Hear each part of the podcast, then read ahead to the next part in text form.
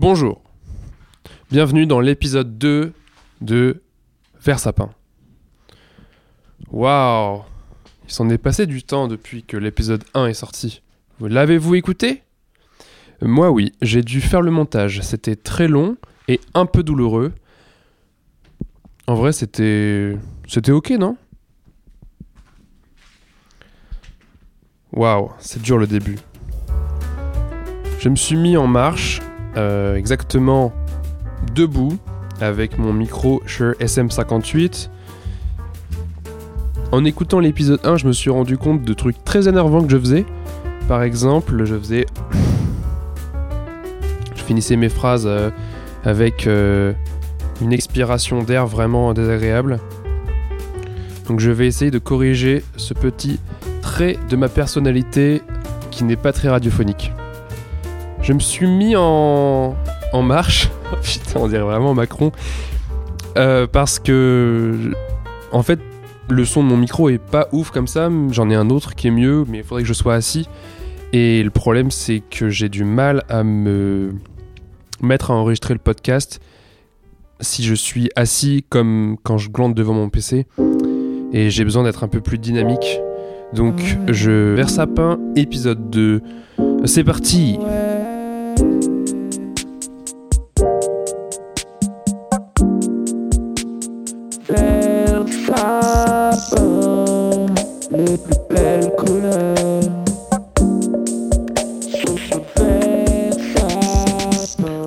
Sur une erreur que j'ai faite la dernière fois, petit mea culpa. Hudson Bay, la baie de Hudson, en fait est un vrai lieu. Ce n'est pas juste le nom d'un petit bled pourri du Canada. C'est en fait une des plus grandes baies du monde. Donc euh, je suis vraiment passé à côté de quelque chose. C'est pas grave, c'est intéressant aussi, la baie de Hudson, je, vais regarder les chiffres, là c'est gigantesque en fait. Donc déjà une baie, qu'est-ce que c'est? Une échancrure du littoral, espèce de gros trou qui ressemble à une mer, et la baie de Hudson fait 822 000 km. C'est plus grand que la France entière, par exemple. Donc peut-être une exploration future de cette baie d'Hudson que on a appris à mal connaître dans cette émission. J'ai aussi fait une autre erreur euh, de nature anglophone. En effet, j'ai dit que l'aquamarine... Euh, euh, non, le free speech aquamarine se traduisait par la liberté d'expression. Bref, ça veut pas dire liberté d'expression, ça veut dire genre... c'est pas freedom of speech, c'est free speech. Donc c'est liberté de ton. Donc voilà, petite erreur de ce côté-là. Je pense que vous ne m'en voudrez pas. Du coup, j'ai effectivement lourdement monté l'épisode 1. J'ai jugé bon de couper certaines hésitations, de couper carrément certains morceaux. J'ai réenregistré des parties que j'ai inclus dedans. Peut-être euh, l'avez-vous remarqué?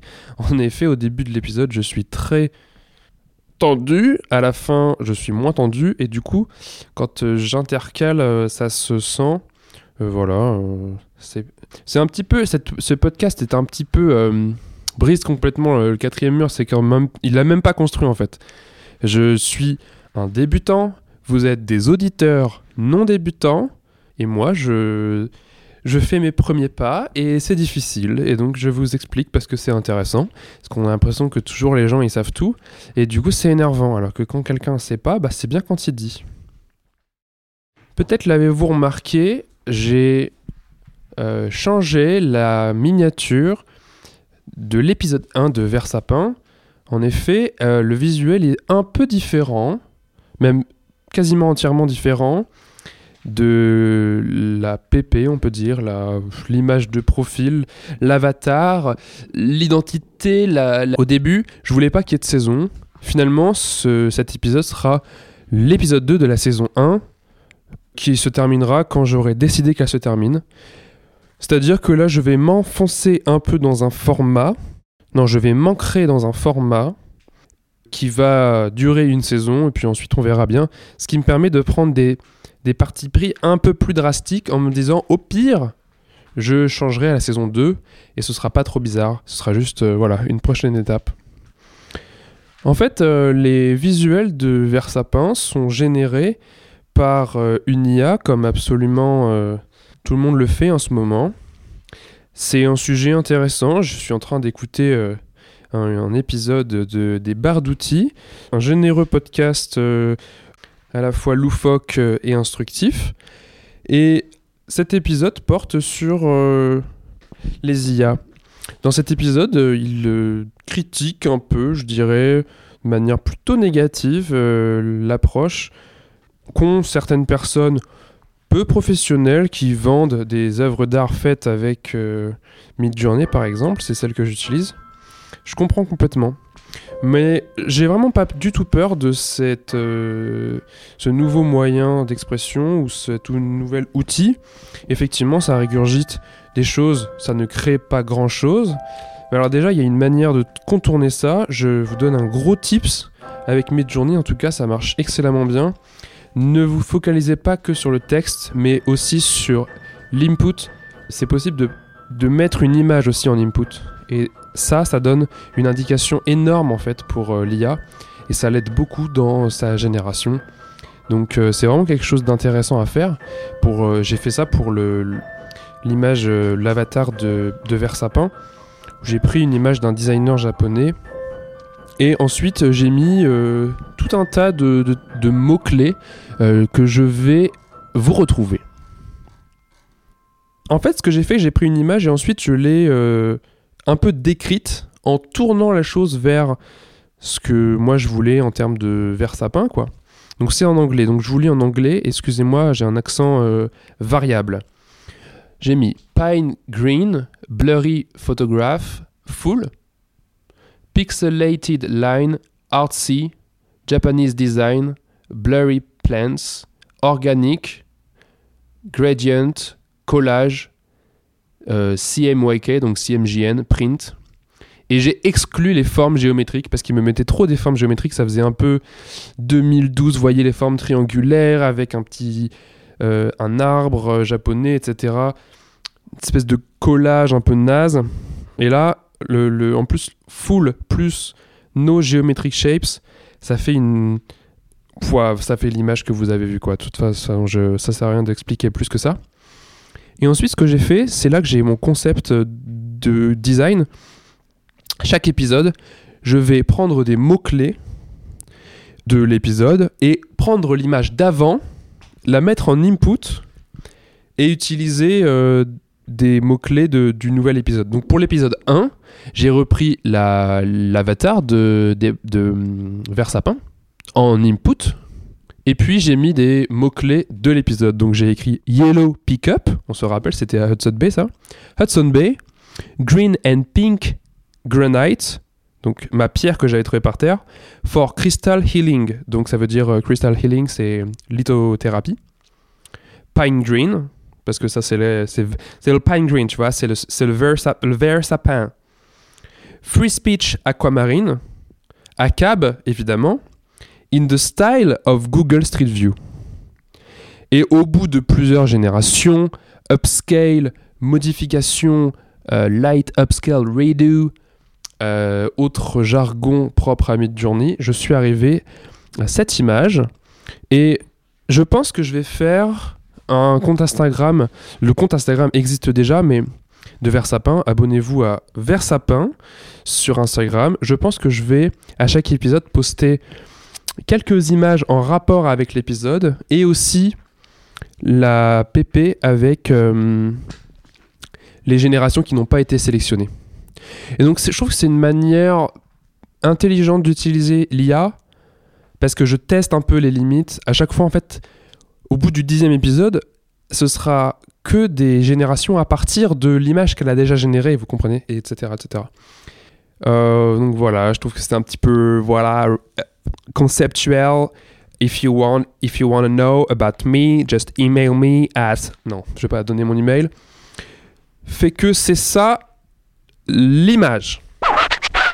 Quelques jours après avoir enregistré et posté l'épisode numéro 1 de la saison 1 de Versapin, j'ai pris des vacances, je suis parti euh, au nord de la Finlande, c'était prévu depuis des mois.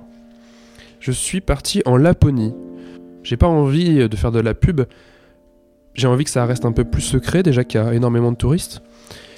Le truc, c'est qu'on était dans des conditions tellement exceptionnelles que même si vous y retournez, à moins que vous soyez blindé, je pense que vous aurez pas la même expérience que moi.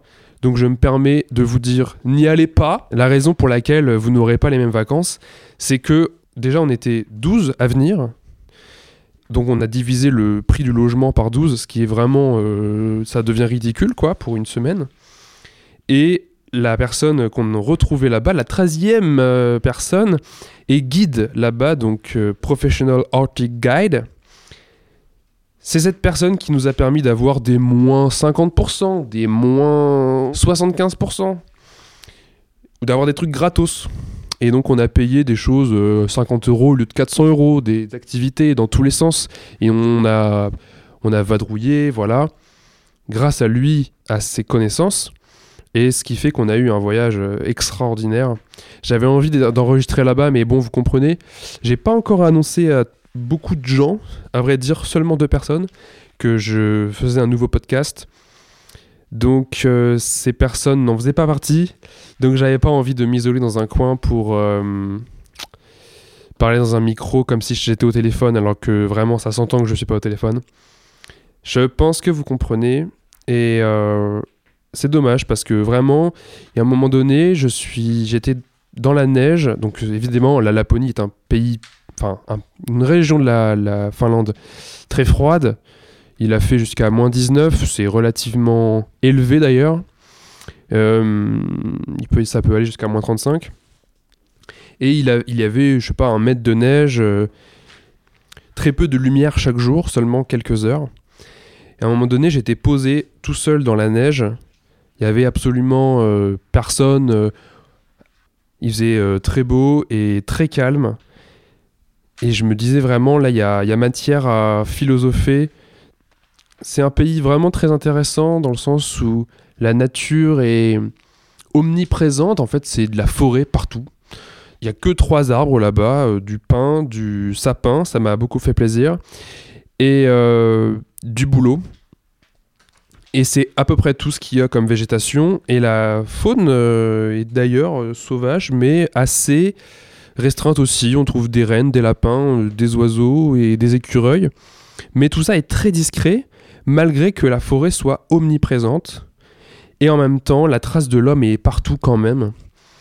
Parce que c'est une nature tellement hostile en fait. Il faut sortir couvert, euh, il faut déblayer la neige euh, quotidiennement, etc.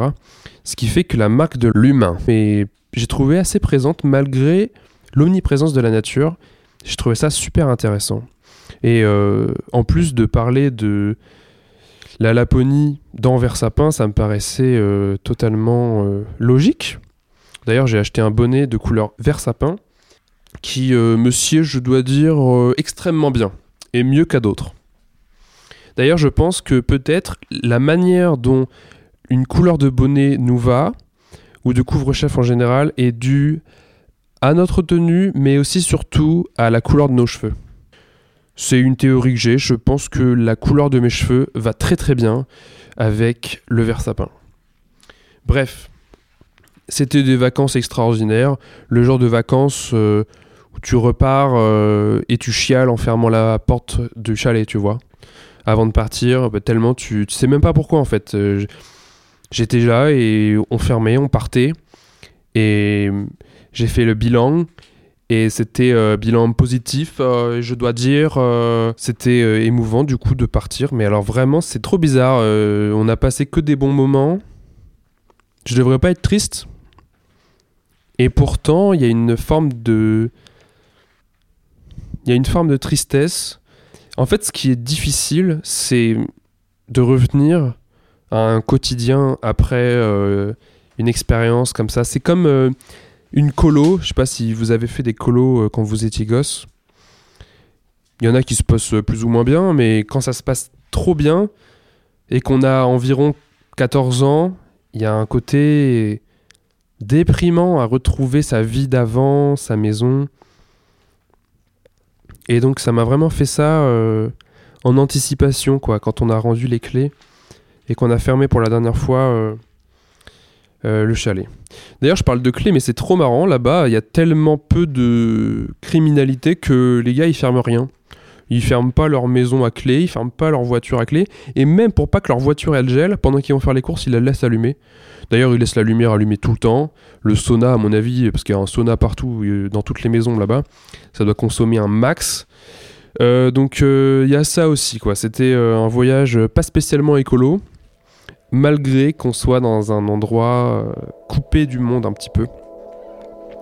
Donc j'ai trouvé ça paradoxal et intéressant. Euh, quoi d'autre sur la Laponie? Qu'est-ce que je voulais dire?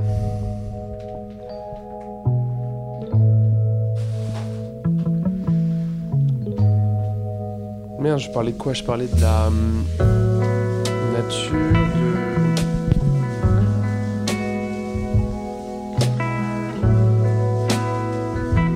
C'était paradoxal. Qu'est-ce qui était paradoxal? Le fait que je. C'était paradoxal. Putain, je sais plus. Mais c'est fou. J'étais dans un flot de paroles euh, totalement incontrôlé et du coup, je sais plus de par quoi je suis passé. J'ai oublié. Attends, je parlais de. Je sais plus du tout de quoi je parlais.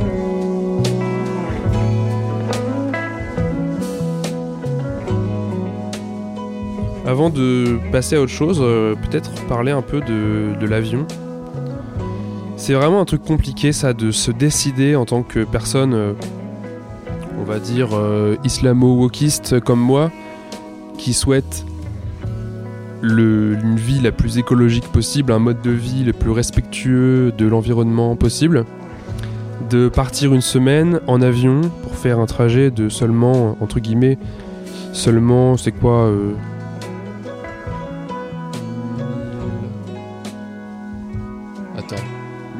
plus 800 euh, de 2600 km, ouais, bon, quand même 2600 km.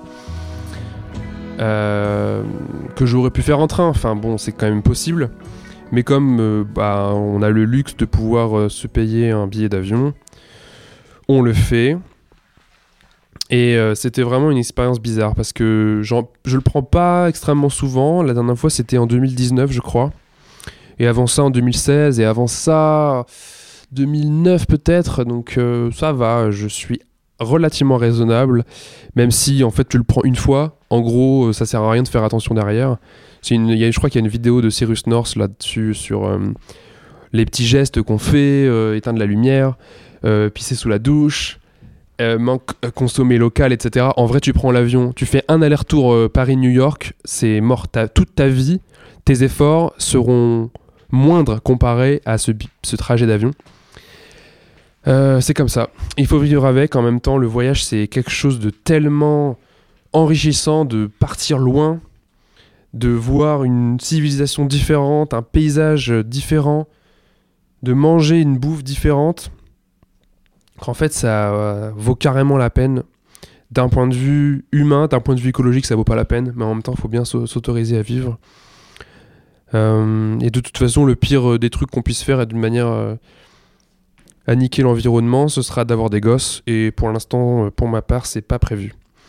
Puisque ton gosse va reproduire tout ce que tu as fait, euh, probablement encore plus polluant. Donc en fait, euh, ne pas avoir de gosse, c'est. Si tu devais en avoir un et finalement t'en as pas, tu, tu divises par deux toute ton empreinte carbone de toute ta vie. Donc c'est énorme. Et en plus de ça, tu fais réduire la, tu participes à la chute de la démographie humaine et ça, c'est la meilleure chose qu'on puisse faire euh, à la Terre. Bref, l'avion. C'est trop bizarre de prendre l'avion. C'est vraiment, j'ai l'impression d'être un scène de peur. Franchement, les gars, c'est pas trop bizarre de prendre l'avion. Déjà, on arrive dans une capsule et ensuite on est projeté à super haut, 10 000 km et au-dessus de la Terre. Et en plus, on arrive et on sait même pas où on est. Waouh, vraiment, pas que, faut vraiment pas que je fasse du stand-up. Non, mais on on n'a pas arrêté de se dire ça avec ma copine. C'est pas du tout normal de prendre l'avion. C'est trop bizarre. Déjà de voir un avion décoller. Quand t'es en à l'aéroport, on en voit plein. Euh, on attend une heure comme ça, on voit plein d'avions partir. Ça paraît complètement contre nature de voir ce machin en ferraille. Genre, ça va pas si vite, tu vois. Mais pourtant, ça vole. Et, et quand t'es dedans, tu le sens, tu vois, que ton corps il est pas fait pour ça. Déjà, quand on est allé au parc Astérix euh, là cette année, avec des copains, les mêmes d'ailleurs, enfin une partie, euh, trop bizarre. Les, les, attra- les attractions, là, les trucs à sensations fortes, tu sens qu'au bout de la cinquantième fois que ton corps, il veut pas, quoi. C'est, c'est pas fait pour le corps humain. Bah là, l'avion, c'est ça, mais encore pire, je crois. Déjà, on est complètement dans un tout petit espace pendant relativement longtemps. Moi, ça va, c'était une heure et demie et trois heures. Il y a eu une escale. Mais euh, le décollage, c'est une expérience de malade, je trouve. Euh, Et il y a plein de gens, ça me choque de ouf. Ils sont blasés. Ils le prennent tout le temps. Tu vois, ils essaient de s'endormir pendant pendant le décollage. Alors que moi, c'est le moment que j'attends avec le plus d'impatience et de stress et d'anxiété et d'intérêt en même temps, tout ça mélangé. Et eux, non, ils sont là, ils regardent un film, euh, ils tapent la sieste, tu vois, ils se disent, bon, bah, c'est le début du trajet. Pour moi, le, trajet, il commence quand on est déjà à 10 000 km, tu vois. Non, en vrai, c'est 10 km de, de- d'altitude, je crois, euh, qu'on est allé le plus. J'ai exclusivement regardé l'écran des informations à l'aller, puisque j'étais vraiment anxieux. Euh, Et d'ailleurs, à l'atterrissage, j'ai peut-être que ça vous est déjà arrivé aussi. J'ai subi une céphalée de l'aviation, je me suis renseigné après. C'est en fait un mal de tête intense dû à la pressurisation dans notre crâne et dans nos sinus qui se fait mal. Et à l'atterrissage, en fait, euh, comme on descend, on se prend le poids de l'air euh, d'un coup, en fait, et notre cerveau, il faut qu'il fasse. euh, il faut qu'il repressurise l'air qu'il y a dans notre tête. Enfin, notre cerveau, enfin, les sinus et tout. Enfin, bref, j'explique très mal. Et c'est pour ça qu'il faut avaler, etc. Parce qu'en fait, ça recalibre euh, ton brain, tu vois. Et moi, mon brain et mes sinus, ils étaient pas du tout euh, bien. Mais ça, je le sais. Il y a des problèmes dans mes sinus ou je sais pas quoi. Et j'avais un mal de crâne, voilà. C'était terrible. Derrière l'œil, comme. Comme, comme un genre de pic à glace que genre... Comme Comment est-ce qu'on dit déjà? Une lobotomie, tu vois. Crac Et ultra intense, ultra violente. Et après un mal de crâne pendant 2-3 heures, euh, super dur à enlever. Pas très fort, mais latent, tu vois. Mais par contre, sur le moment, mais terrible. Et ça, aux deux escales. Mais donc voilà, si ça vous arrive, vous inquiétez pas. A priori, c'est sans risque. Moi, en tout cas, euh, pour l'instant, je. Enfin, peut-être que vous pensez que j'ai des séquelles. Euh, je ne crois pas. C'était déjà présent avant ces problèmes de diction. Euh, en tout cas, voilà, l'avion, terrible. Euh, autre détail euh, choquant, je trouve. Enfin, choquant, marrant. Il y a une business class en fait. C'est les, pr- les personnes que tu passes devant eux forcément parce qu'ils sont tout à tout l'avant. Quand tu montes dans l'avion, tu vois, ils sont tout devant, donc tu passes devant eux. C'est marqué business class. Et nous, on est en working class ou je sais pas. Enfin, c'est vraiment le truc, euh, la lutte des classes, tu vois. Working class, business class. Et ceux qui sont en business class, bah ils ont plus de place. Je crois qu'ils ont des trucs gratuits parce qu'ils les ont, déjà prépayés, genre de la bouffe, je sais pas quoi. Je sais même pas en fait. Par contre, ce que je sais, c'est qu'il y a un petit rideau qui sépare les riches des pauvres. En fait, quand euh, ça y est, on est steady, tu vois, en l'air, tranquille, la meuf, petit rideau. D'ailleurs, il y a que des meufs, hein, c'est ultra sexiste comme métier, euh, hôtesse de l'air. J'ai vu un mec, mais vraiment, euh, c'est tout quoi. La meuf, elle tire un petit rideau, et un autre, et un autre, et là, waouh! On coupe le business class de la working class, et on, ils entendent plus parler de nous, et ils sont très bien comme ça. J'ai trouvé ça rigolo et ridicule. Voilà. Je me suis dit, putain, mais tu vas dans un autre pays et tout, tu vas tellement souvent, donc ça veut dire ton empreinte carbone, elle est énorme. Et en plus, t'es tellement blasé que tu dors.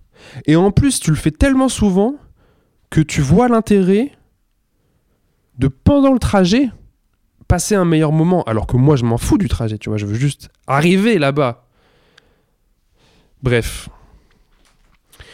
Sinon, euh, nonobstant, euh, expérience intéressante, malgré que, pour encore une fois des raisons économiques, ma copine et moi avons dormi dans l'aéroport. Ça, ça paraissait une, une bonne idée. Pas du tout. Terrible idée. On a dormi, mais tellement peu. En fait, c'est-à-dire qu'on arrivait vers 23h à l'aéroport de Helsinki, puis on repartait vers 6 ou 5 heures euh, vers la Laponie, et pareil dans l'autre sens. Donc la, toute première expérience finlandaise et la toute dernière ont été d'essayer de dormir avec du bruit et de la lumière sur des bancs pas du tout faits pour dormir. Euh, à se relayer parce qu'on voulait pas qu'on nous pique nos affaires, même si on était en Finlande. Pas dormi du coup, méga claqué après. Donc euh, voilà, une expérience terrible à ne pas reproduire. Surtout ne le faites pas. Autre petit sujet, je voulais parler d'un truc. En fait, on est pas mal dans notre rapport à la nature dans cet épisode. C'est un peu un sujet dont j'ai envie de parler. Et un des trucs en rapport avec la nature et l'environnement, l'écologie en général, que j'applique à mon quotidien, c'est que je suis quasiment végétarien. Je dis ça pour ne pas prononcer le mot flexitarien. C'est-à-dire que je mange quasiment jamais de viande et j'essaie d'être un peu vegan euh, la plupart du temps, mais c'est compliqué surtout pour le fromage, hein, on va pas se mentir. Et en allant dans un pays étranger avec une autre culture, c'est dur quoi de, se dire déjà il y a des pays dans lesquels bah, c'est pas facile hein, de trouver de la bouffe euh, végétarienne dans les supermarchés ou encore pire dans les restaurants. Mais en plus je trouve que c'est pas très intelligent parce que ça fait rien en fait. C'est-à-dire que les gens en Laponie, ils mangent du renne. Genre c'est leur alimentation, je vais pas dire de base, mais pour nous c'est ça serait comme euh, du bœuf pour nous quoi bon bah j'ai mangé du renne. Mais je me dis même, c'est même pas mal de manger. Si je devais manger une viande, ce serait du renne. Ou en tout cas, ce serait la viande dans laquelle. Là, non, ce serait la viande pour laquelle c'est normal de la manger. Waouh, c'est dur à faire cette phrase. Ce serait la viande qu'il serait normal de manger dans le pays où je vais. C'est-à-dire que quand je mange le saucisson de renne que j'ai ramené, bah, d'ailleurs c'est bon, moi je trouve. Je fais méga attention parce que c'est super précieux. C'est pas seulement de la viande, donc la chair qu'un animal nous a cédé, ça c'est tout le temps, mais là en plus c'est un souvenir de voyage. Et donc je le consomme avec parcimonie et avec euh, attention. Et du coup je trouve que ça rend vraiment hommage à l'animal qu'on a sacrifié pour euh, notre petit plaisir ou notre besoin. Et je trouve que c'est pas une mauvaise manière de manger de la viande, quoi. Surtout que t'imagines, tu vas dans un pays, euh, toutes les spécialités culinaires, c'est. Il y a de la viande en général, quoi. Donc euh, je trouve ça dommage de passer à côté de ça. Voilà, donc tout ça pour dire que j'ai bouffé de la barbac et que j'ai même kiffé. Par contre, les saucisses véganes, euh, c'est bien meilleur que les saucisses normales. Alors, ah, c'est comme ça. Voilà, Marlocrane, Laponie, calme, amitié, chalet, on pleure à la fin, peur de l'avion. Ouais, j'ai vu qu'en fait, j'avais une chance sur 10 milliards de mourir dans l'avion par kilomètre. C'est-à-dire que chaque kilomètre en avion, j'ai une chance sur 10 milliards de mourir.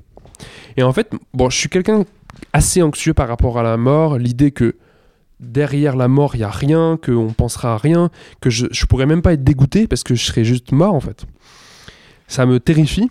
Et là, le fait de prendre l'avion et d'être à ce point démuni par rapport euh, aux accidents, c'est-à-dire que quand tu conduis, tu as plus de chances de crever, mais c'est ta faute. Et aussi, tu peux contrôler. Et aussi, si tu as un accident, tu meurs pas forcément. Alors que là, c'est sûr. Tu as un accident en avion, tu crèves, c'est instantané, tu vois.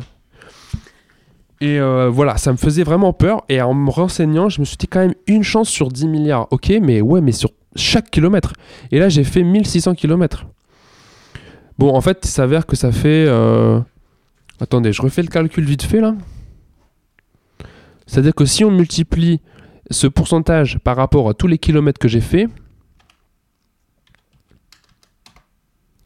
ça fait une chance. Là, j'aurais eu une chance sur 3 846 millions. Non, attends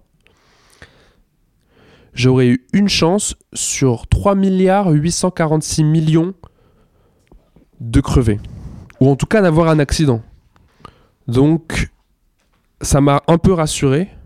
Mais je me suis dit quand même, hein, une chance sur... Euh, mais en fait, en faisant le calcul, je sais plus exactement, mais il faudrait, pour être sûr de crever dans l'avion, pour être absolument certain au niveau des statistiques, ça voudrait dire qu'il faudrait faire le trajet euh, France-Laponie je crois, environ 80 fois par an, tu vois.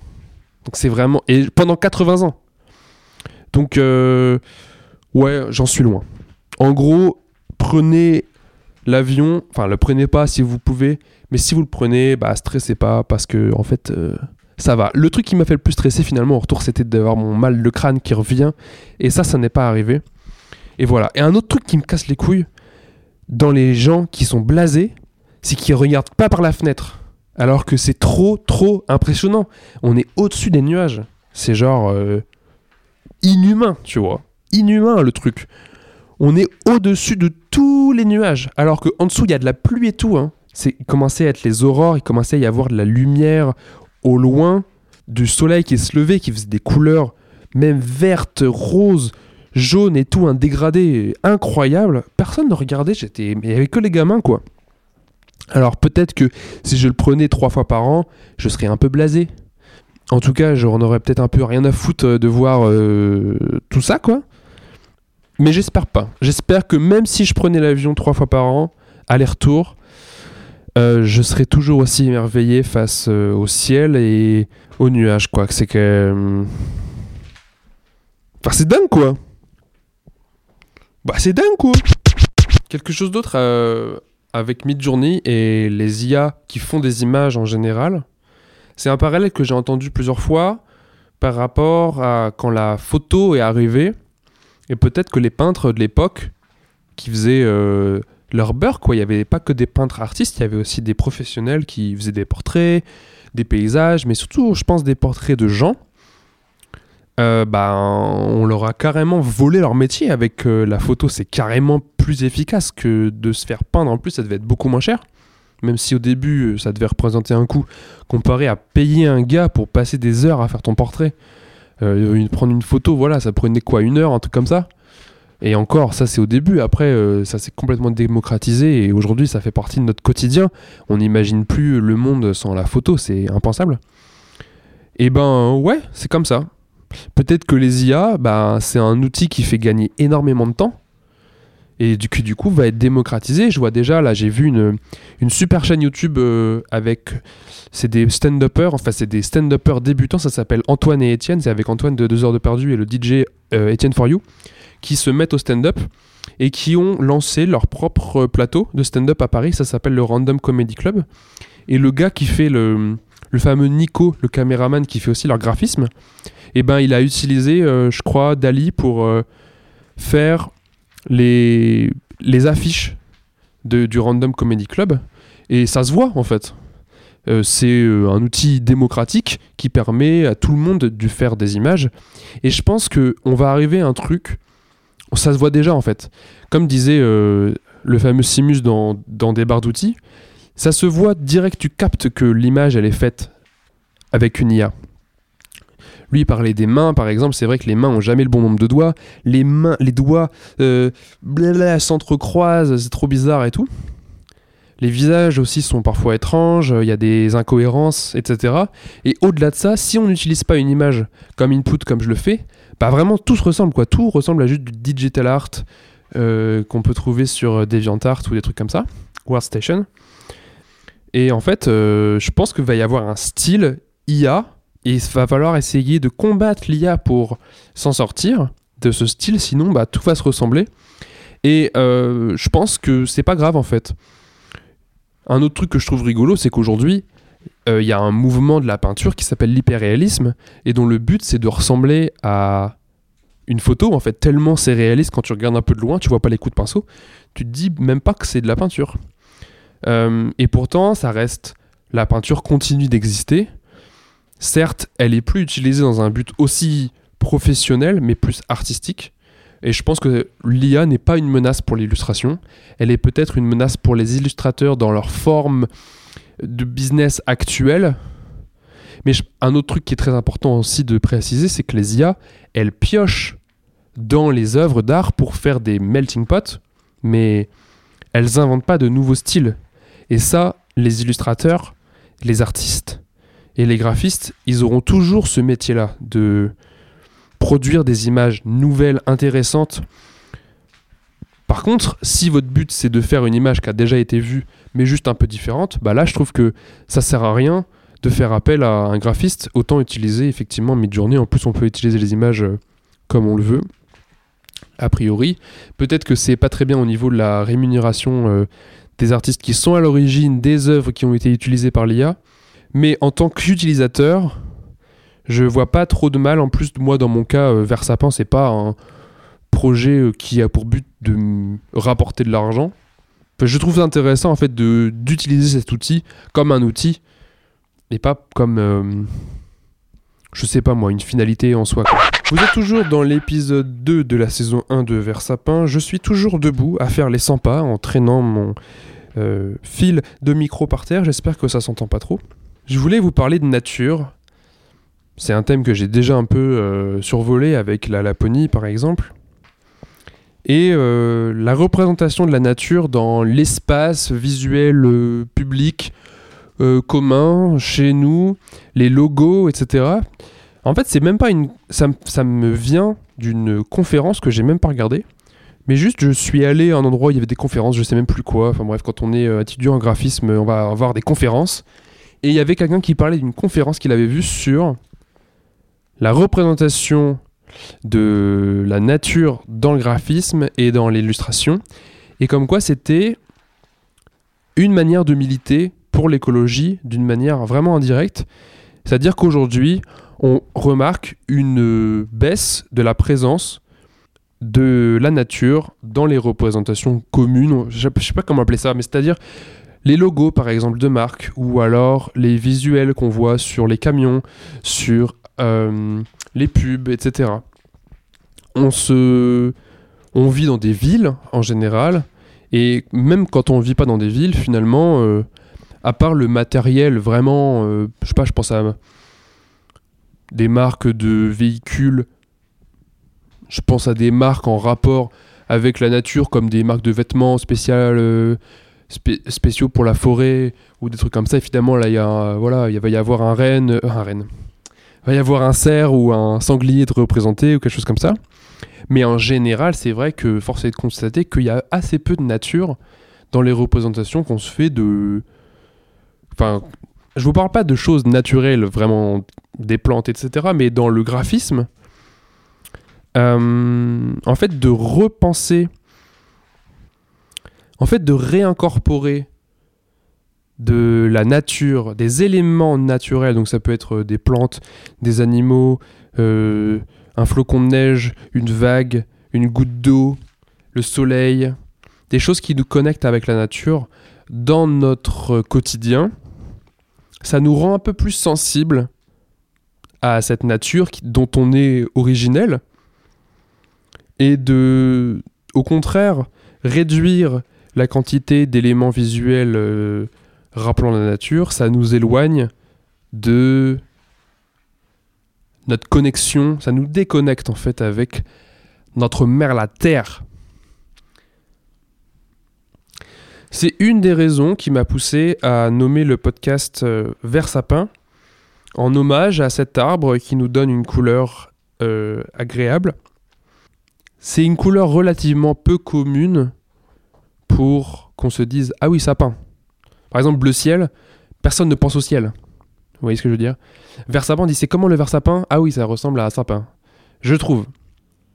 Et c'est un petit peu aussi ce que j'essaye de retranscrire avec euh, ces visuels où il y a de la nature, des plantes, euh, et en même temps un côté très numérique que j'aime beaucoup.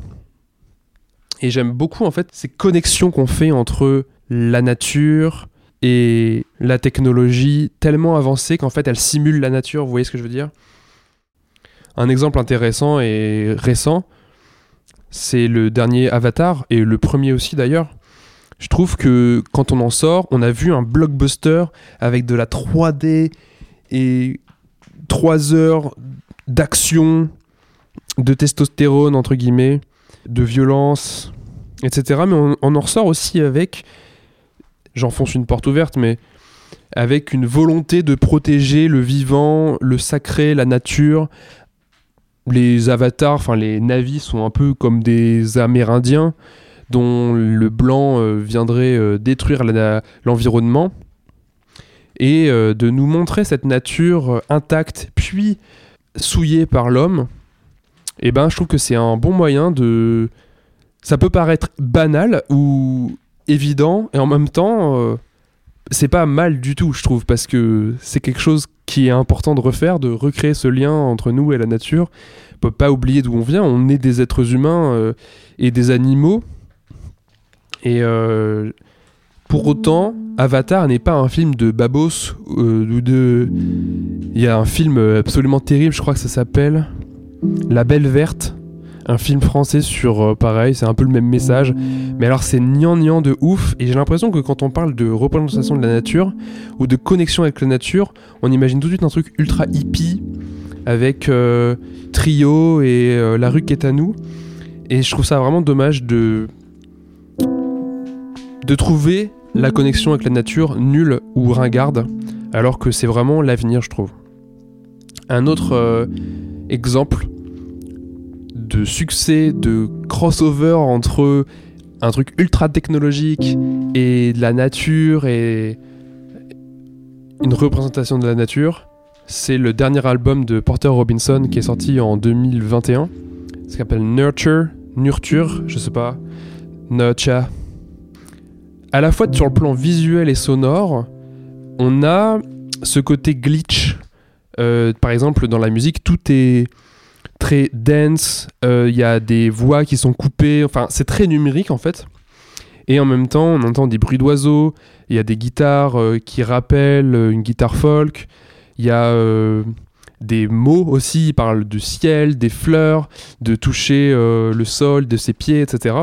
Il y a une connexion avec la nature où il a l'air de revenir aux sources et en même temps d'utiliser son moyen d'expression qui est la musique électronique pour euh, nous sensibiliser à ça.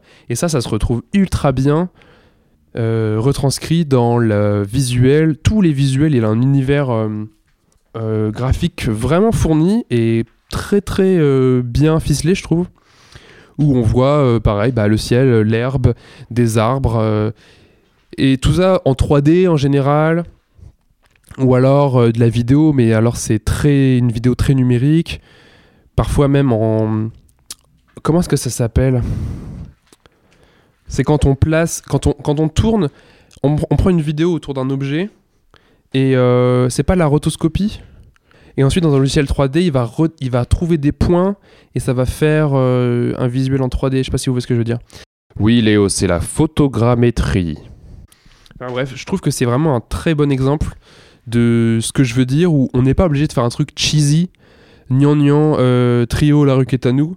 On peut aussi faire de la, de la culture moderne qui va attirer beaucoup de gens parce qu'en fait, à un moment donné, c'est ça aussi. Il faut, quand on milite, je suis pas sûr que Porter Robinson soit un militant, mais en tout cas, dans, dans une perspective militante, je trouve que c'est intéressant de, de rameuter le maximum de gens et à ce moment-là de leur plaire avec quelque chose qui va euh, fonctionner avec beaucoup de personnes. Salut, c'est le Léo du futur qui monte l'épisode. Je me rends compte que j'étais un peu dur avec Trio. En vérité, c'est un très bon groupe si on le replace dans son contexte. Et je vous conseille fortement la chanson J'ai trouvé des amis, qui a le pouvoir, dans n'importe quelle circonstance, de m'apaiser. Et quand j'ai peur, la nuit, parce que j'ai regardé un film d'horreur ou une connerie comme ça, j'ai trouvé des amis, c'est impossible d'avoir peur en écoutant cette chanson. Big up à Trio. Un autre exemple que tout le monde connaît et qui marche de malade, c'est les studios Ghibli, qui, euh, un peu comme le Seigneur Anneaux aussi, qui est un autre exemple que que je trouve très bon, où on nous raconte des histoires qui n'ont pas forcément rapport avec la nature directement. Bon, parfois, évidemment, Princesse Mononoke et tout ça. Mais euh, la nature est vraiment omniprésente dans les œuvres du studio Ghibli. Et quand on en ressort, je pense que vous êtes d'accord, on a ce sentiment d'inspiration, d'avoir euh, voyagé euh, dans la forêt, que la, et aussi que la nature est un peu magique et un peu sacrée. Et je me vois pas piétiner une fleur après avoir regardé un studio Ghibli. Alors qu'après avoir vu un film qui n'a rien à voir avec la nature, ça me ferait un peu ni chaud ni froid. Et cette sensibilité-là qui qui s'explique pas tellement en fait, euh, c'est presque mystique. Et ben, euh, Je trouve que c'est un vraiment, vraiment un bon thème à, à aborder. Et en tout cas, après mon voyage en Laponie, c'est vraiment ce que je ressens. Cette connexion avec euh, nos racines, en fait. Et c'est vrai que là, moi, là, je suis dans un appartement au troisième étage. Le sol, il est loin de moi. Et hum, ça me fait un peu, un peu bizarre, quoi. En plus, c'est marrant ce voyage où tu pars en avion, t'es vraiment déraciné littéralement et propulsé à une vitesse que t'es pas censé atteindre. Enfin, ton corps est pas fait pour ça, quoi. On est arrivé très vite avec les véhicules motorisés à des, un kilométrage euh, par heure complètement ouf. Donc notre corps est pas habitué. Et ensuite on arrive et là d'un coup c'est la nature et tout. Et ensuite on reprend l'avion et on atterrit à Bruxelles. euh, Enfin bref, je trouve que c'est assez violent. Voilà. Un autre exemple, euh, les gens qui me connaissent euh, savent que j'ai à peu près 5 refs dans toute la vie, donc je vais en dire une.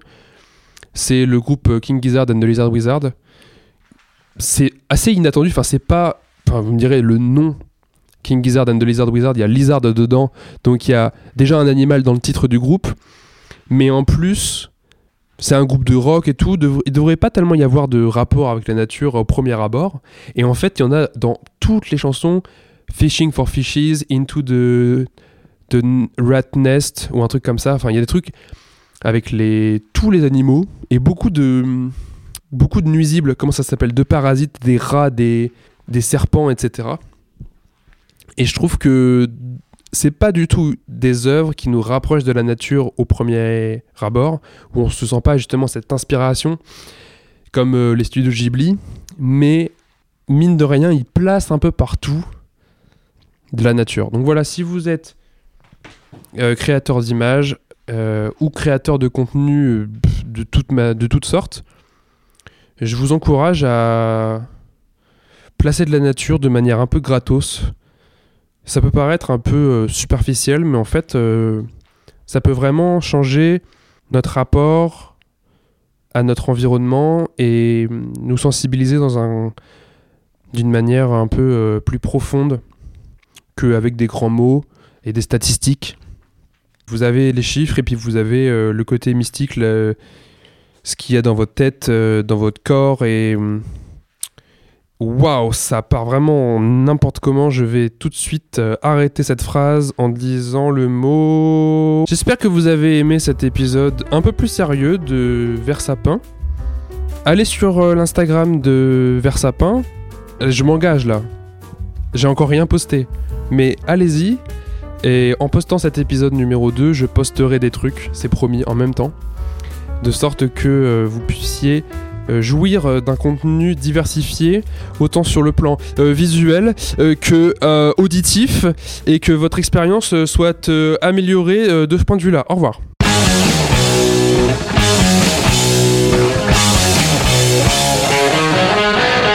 Ouais, c'est encore moi en fait, je ne me résignais pas à vous faire un épisode de, Versapin sans faire un petit Google Street View.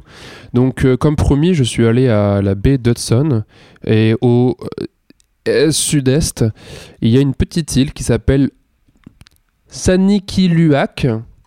Et le nom sur Google est vraiment bizarre. C'est marqué Accord sur les revendications territoriales du Nunavut, terre inuite Sanikiluak. Euh, la forme de l'île est vraiment spéciale, tout en. comme si on avait renversé de l'eau, euh, ou qu'on était en train de jeter un fluide en l'air. Ça ça me fait penser à ça. Et donc là, il n'y a qu'une seule route qui est Google Street Viewé. Je vais essayer d'y aller. Oh Je suis pas du tout dans une rue. Je suis dans un vestiaire. Mais c'est quoi ce délire? Canada.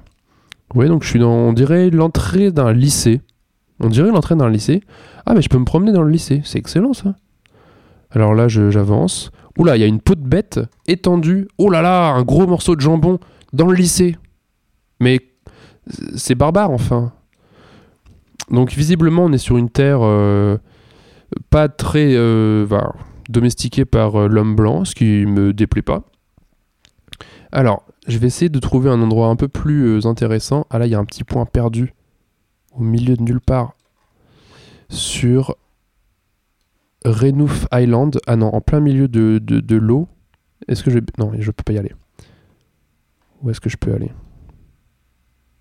Alors, j'ai réussi à me poser dans un endroit qui n'est pas le lycée, et c'est absolument extraordinaire. C'est un endroit totalement blanc, recouvert d'une neige qui m'a l'air épaisse, des motoneiges, quelques inuits et un genre de traîneau en bois très rudimentaire. Euh, ça me rappelle un petit peu la Laponie, hein, je dois dire, un paysage plutôt plat, légèrement vallonné, des gens avec des moufles et euh, des motoneiges, donc c'est euh, la Laponie mais ailleurs en gros. Ils ont l'air de chasser, enfin de pêcher plutôt, ils ont une grande canne à pêche. Et il y a... Ah, mais c'est marrant, tiens. On dirait que la Google Car n'est pas une car, mais en motoneige, du coup. On voit l'ombre. Effectivement, on dirait vraiment un motoneige, donc ça ne m'étonnerait pas. C'est assez rigolo. Du coup, la personne doit tenir le bâton euh, à la main. C'est assez drôle. Ça date de euh, février 2017. Et le ciel est plutôt... Euh, bon, on s'en bat les couilles.